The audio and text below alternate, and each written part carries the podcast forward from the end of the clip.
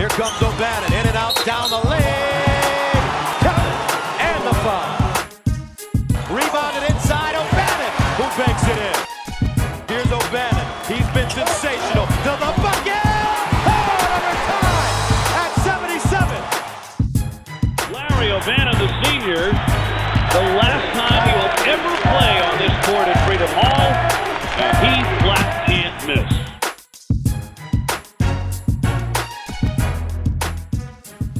Welcome in, guys, to another episode of the Players Perspective Uncensored with Larry O'Bannon. Appreciate you guys for tuning in and being locked in with the show on the podcast. Uh, just taking a little bit of time out of your day to hear us out. Never take that for granted. Really, really appreciate you guys for tuning in. Now, make sure you guys follow us on Twitter. Our handle is the PPU Podcast, and on Instagram, the Players Perspective Podcast. Make sure you subscribe on our YouTube channel, the Players Perspective Uncensored Podcast. Rate us, leave reviews. Great way for you guys to see how we interact with our guests and and give us your feedback. We love your feedback. That's a way for us to see how we're doing and a way for us to continue to grow as a podcast. Got a great episode lined up for you guys today. Our guest for this episode is University of Memphis assistant basketball coach Cody Toppert. Now CT is an upcoming star in the coaching world previously coached in the NBA with the Phoenix Suns before before joining Penny Hardaway's staff at the University of Memphis. Going to talk to him about working with some of the NBA greats like Devin Booker, working with Coach Penny Hardaway on the staff at the University of Memphis, uh, evaluating talent and what they're looking for in players, and how the new NCAA transfer rule will affect high school recruiting uh, for seniors. Now, I really want to do this podcast because there's a lot of young men in this unprecedented time that are sort of lost and, and not really sure what to do going forward with as far as choosing colleges or, or what they should do. And so I really felt like I wanted to get a college coach on here that could really sort of give them some guidance and advice on what to do. Now, for our bourbon selection of the day, we're going into our sample box again. We're going to try the Four Gate Straight Bourbon, batch number three. Comes from the Four Gate Whiskey Company. Comes in at 119.4 proof or a little below 60% alcohol volume. Aged nine years and nine months. It's an allocated bourbon. It's got a nice price tag to it. The MSRP is around 200 bucks, but I can't wait to let you guys know about it. But with that being said, I'm eager for you guys to hear this podcast with CT. So let's go ahead and bring him into the podcast. CT, man, welcome to the podcast. Appreciate you taking a little bit of time out of your day, brother. Come through and join the podcast. It's bless us with your presence, man. No, man, I'm I'm happy to be here. I'm excited. Any chance to get to chop it up with you, man? I'm I'm on board. So let's get right to it. Definitely, definitely. But before before we jump in, the question that we always ask our guests because we always talk about bourbon on our podcast as well. Do have you have you tried bourbon or have you tried any bourbons? I have tried bourbon. Um, I'm a wine guy myself. I'm, Okay. a, I'm a nice Pinot guy. I'm a Willamette Valley, Oregon Pinots. That's my that's my thing. But I won't shy away from a bourbon. I'll say that. But I'm also not running right towards it. So I'm, I don't mean to disappoint anybody out there. You know what I'm saying? But uh, yeah. got you, got you. Now you're an assistant coach at the University of Memphis, a historic program. But before you got there, at what point did you know that you wanted to be a basketball coach? You know, it's funny. Um, during my playing career, actually, um, I started studying to become a financial advisor. Basically, um, I got uh, sponsored by a, a finance company in, in in Phoenix and Scottsdale, Arizona. Uh, went through, got my securities licenses, things like that. And um, so, you know, I'm sitting there one summer trying to figure out, hey, what's next? You know, I'm I'm, I'm doing the stockbroker type deal, and I'm like, hmm, this just doesn't hit like basketball practice. You know what I mean? Right. So I continued playing for another. This was about 2009. I continued playing for about two or three more years. Um, but really, at that point, I realized that you know basketball was was kind of like my thing, right? It was just it was in my blood, it was in my veins. I wasn't gonna be able to get it out, and so I knew at that point. And my wife, uh, Brittany, who had you know, she played soccer at Arizona State, and uh, she played soccer internationally. Um, you know, and she actually played for uh, you know uh, Team USA right at the U19 World Cups. She's like, man, you should be a coach. She's telling me that, and, and I'm like, all right, all right. So she kind of gassed me up on it, and then we jumped right in, and and you know, lucky for me, here we are. Nice, nice. Now, before before your stop at the University of Memphis, you were an assistant coach in the NBA with the Phoenix Suns.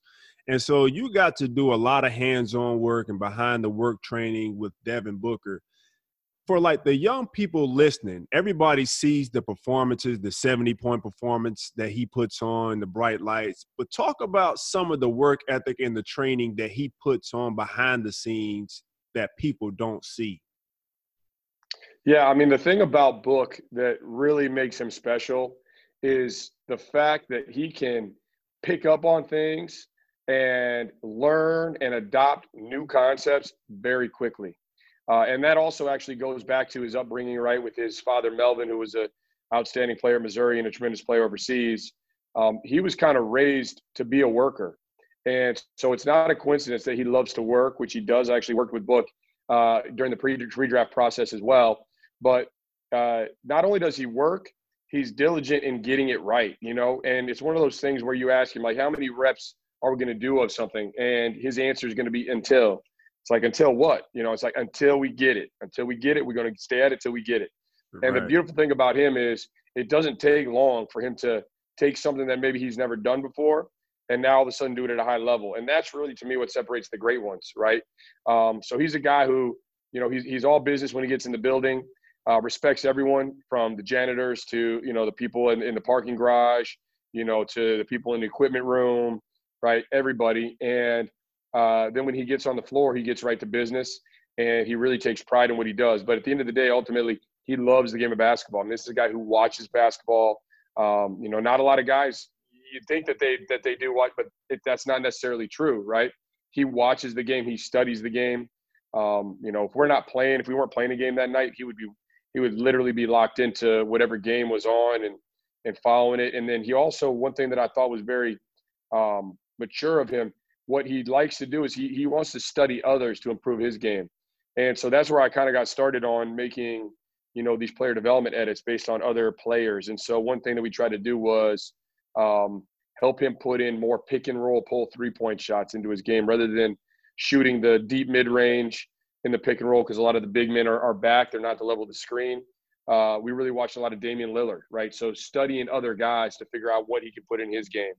Um, and I think that that might be one of the more uh, prouder moments in terms of my relationship with him is his desire to get better was just so extreme that it overcame any insecurity or anything like that about well why I'm better than this guy or what you know you think that like the top player man I'm better than him. I you know I, I ain't worried about Dame. I want his level. You know but it's really not like that with him. He's a guy who wants to study and that's something I have a tremendous amount of respect for quick quick backstory on uh, his dad, Melvin Booker. So Melvin was playing like in his final years at Khimki, and I was mm-hmm. playing in Italy, and so we was playing them in a preseason game. And so I came out, I was pretty hot in the beginning, and so Melvin Booker was talking about, yeah, you got to make him drive, make him drive, make him drive. And so I'm not really a trash talker, and so hearing him saying that, I kind of got slightly offended, like, OG, I can score at any level. It don't make no difference. And so me and OG just kind of talking a little bit of trash back and forth. He said, all right, we're to see in that fourth quarter, young fella. We're to see in that fourth quarter. Mind you, Melvin was like 35 at the time out here, knee brace, running the team. I'm like in my second year, just playing at one speed, just trying to score. And so, make a long story short, man, I had like 25 going into like the fourth quarter, man and they switched and started trapping me. And next thing I know, Melvin just started knocking down big shots. Next thing I know, we lose the lead, they win the game. He said, "I told you, young fella, we're gonna see about that in the fourth quarter." so that's unbelievable. That sounds about cool right. Dude. That sounds like Melvin, no doubt. cool dude, man.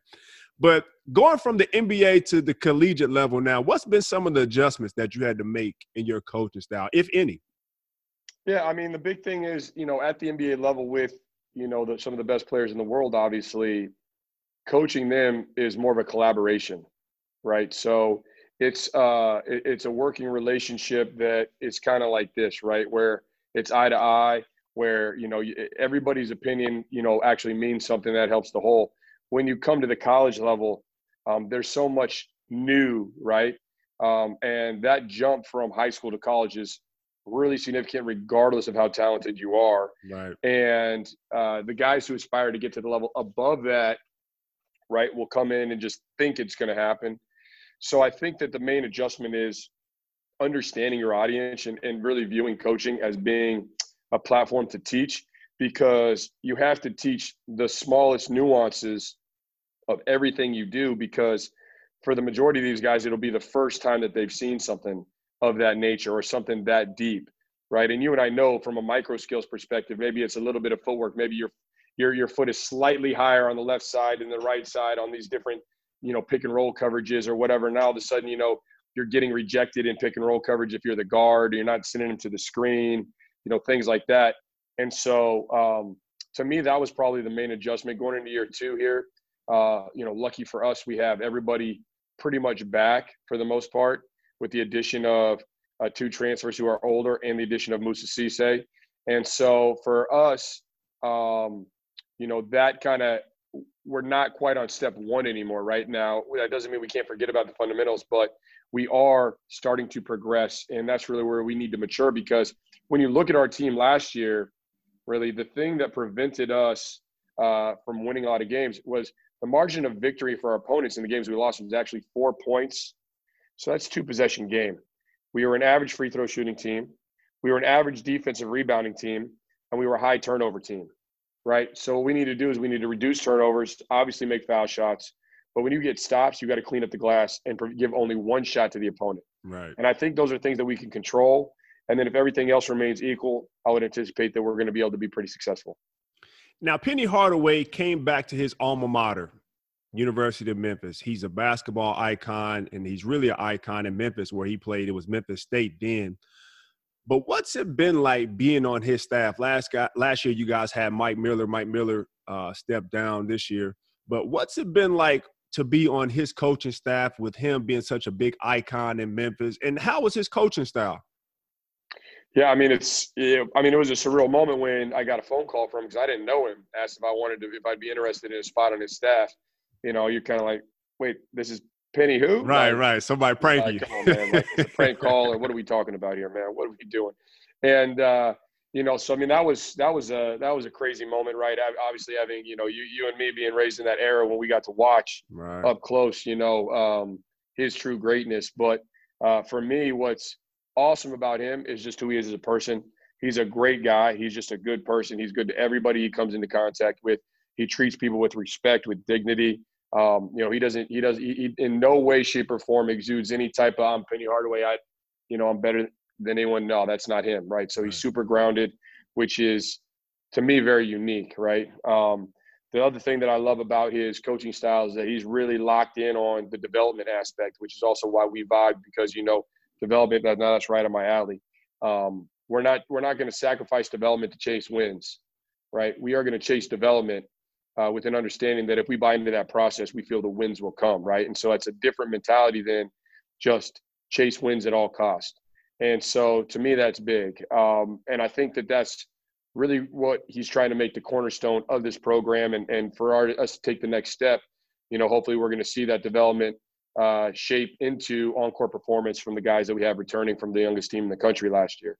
Uh, in terms of his coaching style too, the best part about it is that because he buys into this development, right, he really allows freedom for our guys, specifically on the offensive side of the ball. Right? We teach a lot out of concepts, not plays. Uh, mm-hmm. spacing concepts are just as big with us as anything.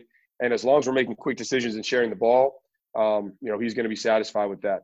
On the defensive side, that's where he really holds guys accountable, which is really funny when you think about it because you think about Penny Hardaway, you think about the no look passes, right. and think about you know you know the triple doubles and all that type of stuff. But last year, our team, we had the youngest team in the country, we were number one in the country in opponent field goal percentage defense. So we held opponents to 36.1% shooting, which is remarkable. We were number one in the country at defending the rim. We were number three in the country defending the three point line. And that's really what we hung our hats on. And to me, uh, to see him kind of really demand that effort, that consecutive effort from our guys, and the preciseness in our rotations, and uh, you know, kind of that that whole uh, defend the paint at all cost mentality. I think that's that's been been really cool to see because um, not everybody can say that that they that they're able to coach defense at an elite level, right? And I think that uh, for him, I know he's hanging his hat on that side of the floor. And uh, again, if we continue to develop the guys that the way we feel we can, uh, offense, you know, will be no problem. Nice, nice. Now, being at an elite university and getting to where you guys want to be competing for a national championship, when you're out recruiting, how do you evaluate talent and what are some of the things that you're looking for? Yeah, so it's it's interesting because during the recruiting process last year, um, you know, it was my first kind of go around, right? So I've mm-hmm. scouted the G League, I've scouted, you know, college for some NBA draft stuff with the Rockets and with the Suns, um, but I haven't really I haven't scouted high school grassroots, right? Right. And so, um, you know, for me coming in, right, I was trying to get my bearings on all this stuff, but what it came down to was really the same recipe uh, at those other levels, right? So um, number one, right, you've got your physical profile, right? Where does that fit in within your system or what you're trying to do, right? So that's obviously easy to identify, right? Size, length, things of that nature, uh, ability to jump, things like that. Um, outside of your your physical profile, right, you've got to try to identify um, upside, right? Is this someone who is uh, a finished product, or is there room for growth? And what makes you think there is room for growth? right? Now, sometimes the physical tools are the things that are going to allow you to say, hey, now I, I, think there's room for growth here because of these physical pro of the physical profile there. Um, right. But to me, like that's kind of the foundation. Um, and then you've got the skill profile, right?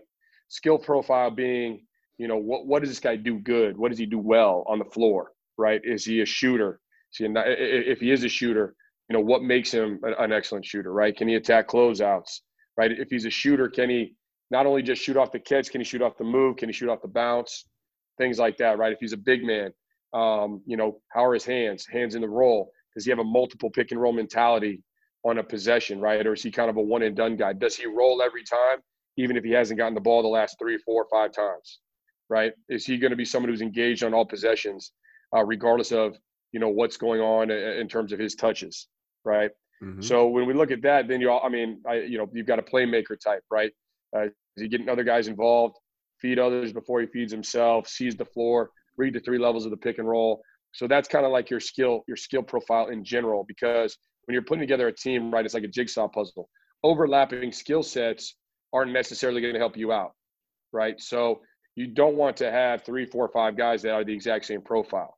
The contrast in profiles actually is what leads to the to to beautiful basketball, right? We got a catch and shoot guy on the wing, and we've got a, a, driver on the wing. Not to say these guys can't, not to say the catch and shoot guy can't drive, not to say that the driver can't shoot, but whatever their particular strength is, well, now we want to kick it up, and we got an attacker and we got a floor spacer, right? right? Or on a second side drive, right? Now we're coming downhill, we're trying to stampede the rim, and you know if I've got a shooter there, maybe they help. Boom, strong side pass. Right, everybody says don't help strong side corner. happens happens way too often. Boom, easy pass, easy shot. And now once he knocks that shot down, guess what? That next time down the floor, that defender is going to think twice before he comes out of that gap. And now we got a clear path to the rim. So that that kind of dynamic I think is huge, right? If you've got mm-hmm. scorers, right, in positions quote unquote two through five, right, you're going to want a distributor at the one. Right. Right. But then if you've got guys who have playmaking abilities for others, maybe at position two, three, whatever, you got some combo action. Now you can have a little bit of scoring out of the one. So you've got to figure out what type of roster you want. And then the last pro- part of the profile is the IQ profile, right? With the IQ profile, that also includes the EQ, right? Like your emotional intelligence, right? Your awareness of yourself, right? What do you do after a negative play? So the, the game of basketball is an art, not a science, right? You're almost like a painter with a paintbrush. It ain't always going to be a masterpiece, right. right? But at the end of the day, you've got to make sure that you're a two-way runner, things you can control, always bringing energy. How do you react to bad calls? right? Does a bad call take you out of your game? How do you react to not getting the ball, being missed when you're open, right? So the emotional intelligence element is huge because you must have self awareness on the floor. And then the actual on court basketball IQ is the last element. Are you predetermining what you're going to do because physically you're that much better than everyone around you, right? Or are you actually reading the defense to make the correct decision, right? And so I think those are those are all the different things that that I started looking at, and and you know stars and rankings. Um, you know, there's some really great guys out there that that evaluate the the grassroots level, right? And so that's a roadmap, but that's not a finite thing. You know, I tell everybody I coached six McDonald's All Americans in the G League. I also coached Anthony Bennett, former number one overall pick in the G League, right? And so the important factor of that is, man, nobody, you, you can't ever view yourself as a finished product because satisfaction leads to failure, right? right. So we've got to try to identify, man, who's going to grow and who's going to grow at a high rate. And I think that it's not a science, but again, you know, for me, you know, we're not we're not recruiting based off rankings, we're not recruiting based off stars, right? Even though we do have an excellent class right now, and we had obviously an excellent class two years ago, the number one class, but um, we're recruiting based upon fit. Nice. Now, with the new rule coming in, I know obviously you guys are a young team, but the new rule where the winter sports are going to be granted another year, and now you have the transfer rule to where kids can transfer from school to school and be eligible immediately. Does that affect your recruiting in any shape or fashion, or the way that you coach? I mean, I yeah, I mean, I don't think it affects the way we coach or the way we recruit, right? We're still going to recruit fit regardless of, of, of where that fit comes from because we do have two transfers on this roster now. Mm-hmm. But with that being said, if I'm a younger kid, if I'm a class of 2022, things like that, right? If you don't look at maybe accelerating your timeline, right, like you might get left behind. Because if you think about it, guys coming back for another year, you know, things of that nature, right? You know, that's just you think about the log jams that can be created because of that, right? It's kind of like a bottleneck situation. Instead of right. this group of guys moving on, right now all of a sudden they're eh, they're staying. So, but the amount of people that are coming in isn't changing, right? right? And so now, um, you know, obviously you're going to have opportunities to fill your roster with probably late transfers and things like that. But in the same sense, if I'm a youngster on the high school side, right, class of 22, most likely, you know, things like that, I'm probably thinking about moving up my timeline and and and, and thinking about really hard where where I want to go, where I want to be, because perhaps if I do commit, you know, they'll uh, the coach will, will will honor that commitment right to me, and uh, and I'll be able to come in there, and they won't be as we won't be as I guess maybe eager to to recruit elsewhere. Right. Nice. Now I went to the University of Louisville. Memphis and Louisville have a historic rivalry. Has there been any talks about possibly renewing that uh, matchup between those two schools? You know, I'm not really kind of involved in that side of things. I mean, I know that I would love to to see that myself. And one thing I do know about Penny is Penny wants to play the best. Like there is no doubt about it. So, you know, I mean, if we can make that happen, I think that would be fantastic. Um, because it's nothing but great for the college game, nothing but great for the game of basketball, great for the fans, uh, really great for all parties, right? So I think that would be an unbelievable uh, matchup and an unbelievable opportunity to kind of get that re re upped. So um, you know, if I find an opportunity to sprinkle that in, I will. For sure. Uh, last question before I let you get out of here, Coach. Now, you guys have an immense amount of talent. I believe you guys had six McDonald's All Americans on your team last year, six or seven. And how do you get these guys to buy in? Because a lot of these guys come in and they're so used to being the man. They've always been the best at wherever they played, and now they're coming into a situation where possibly they're thinking about they're going to be the man on this team, but there's six, seven other guys that's just as good, if not better and stronger. So how do you get these guys to buy in to one team concept to do what's best for the team? Because sometimes that's hard for young guys that really have it. I don't want to say their own personal agenda, but just really have their aspirations and where they want to get to so they sort of focus on themselves a little more. So how do you get those guys to buy in?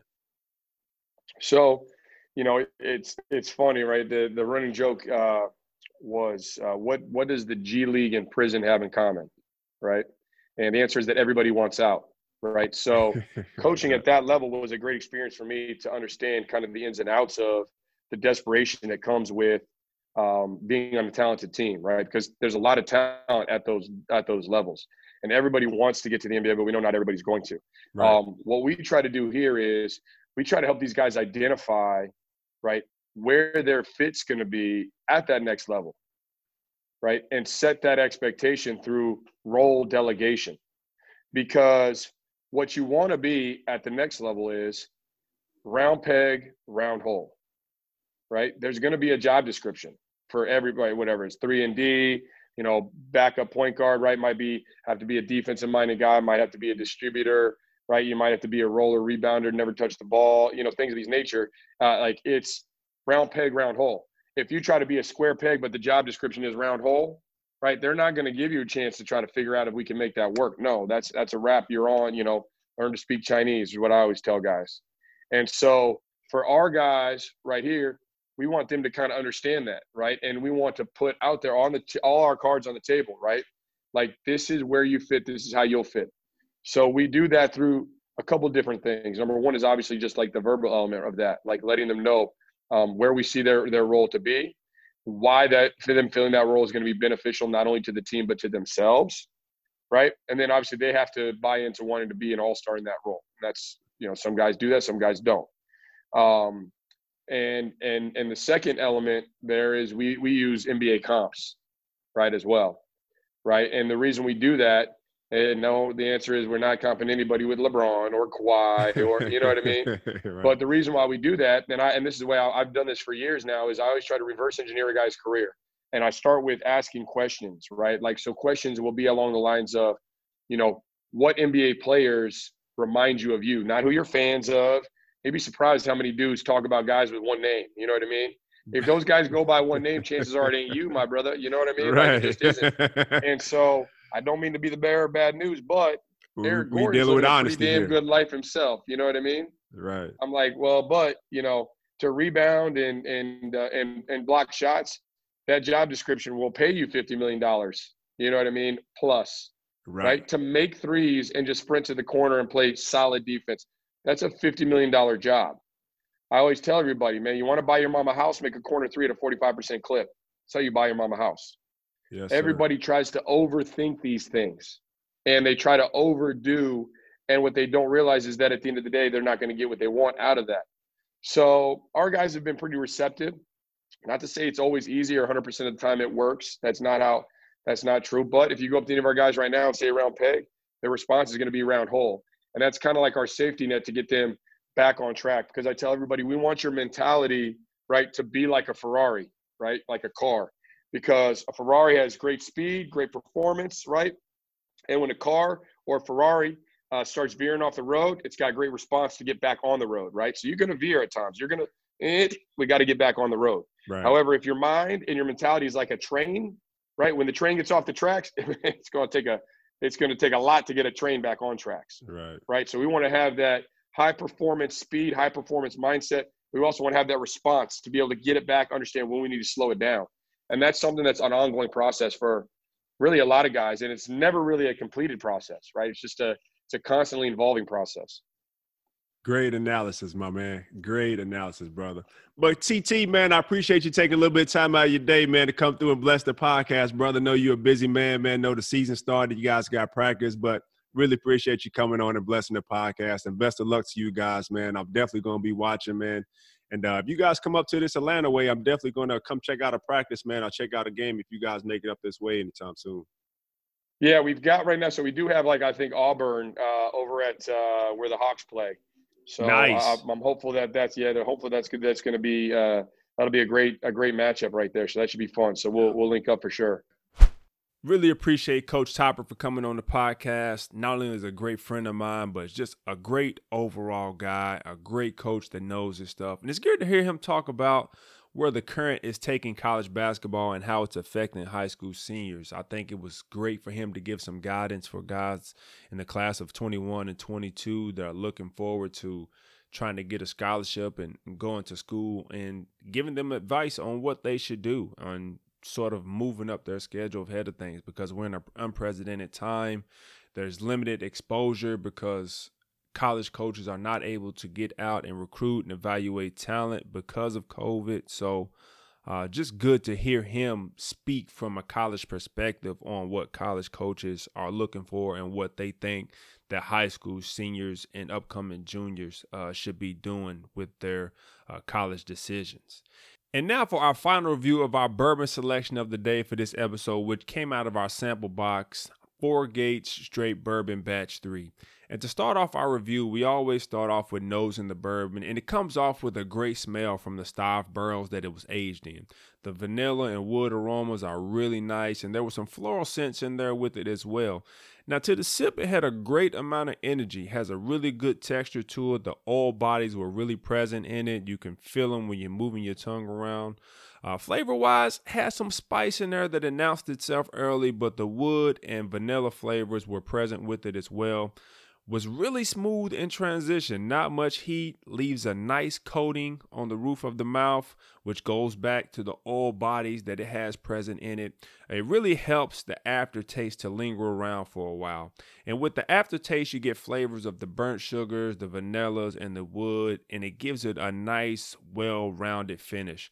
A great bourbon, and definitely worth a glass if you're out and want to try it before possibly buying it because it does have a pretty nice price tag. But I definitely recommend you trying it if you're out and you're seeing it on a menu someplace. Definitely treat yourself to a glass. It's definitely one that I would highly recommend.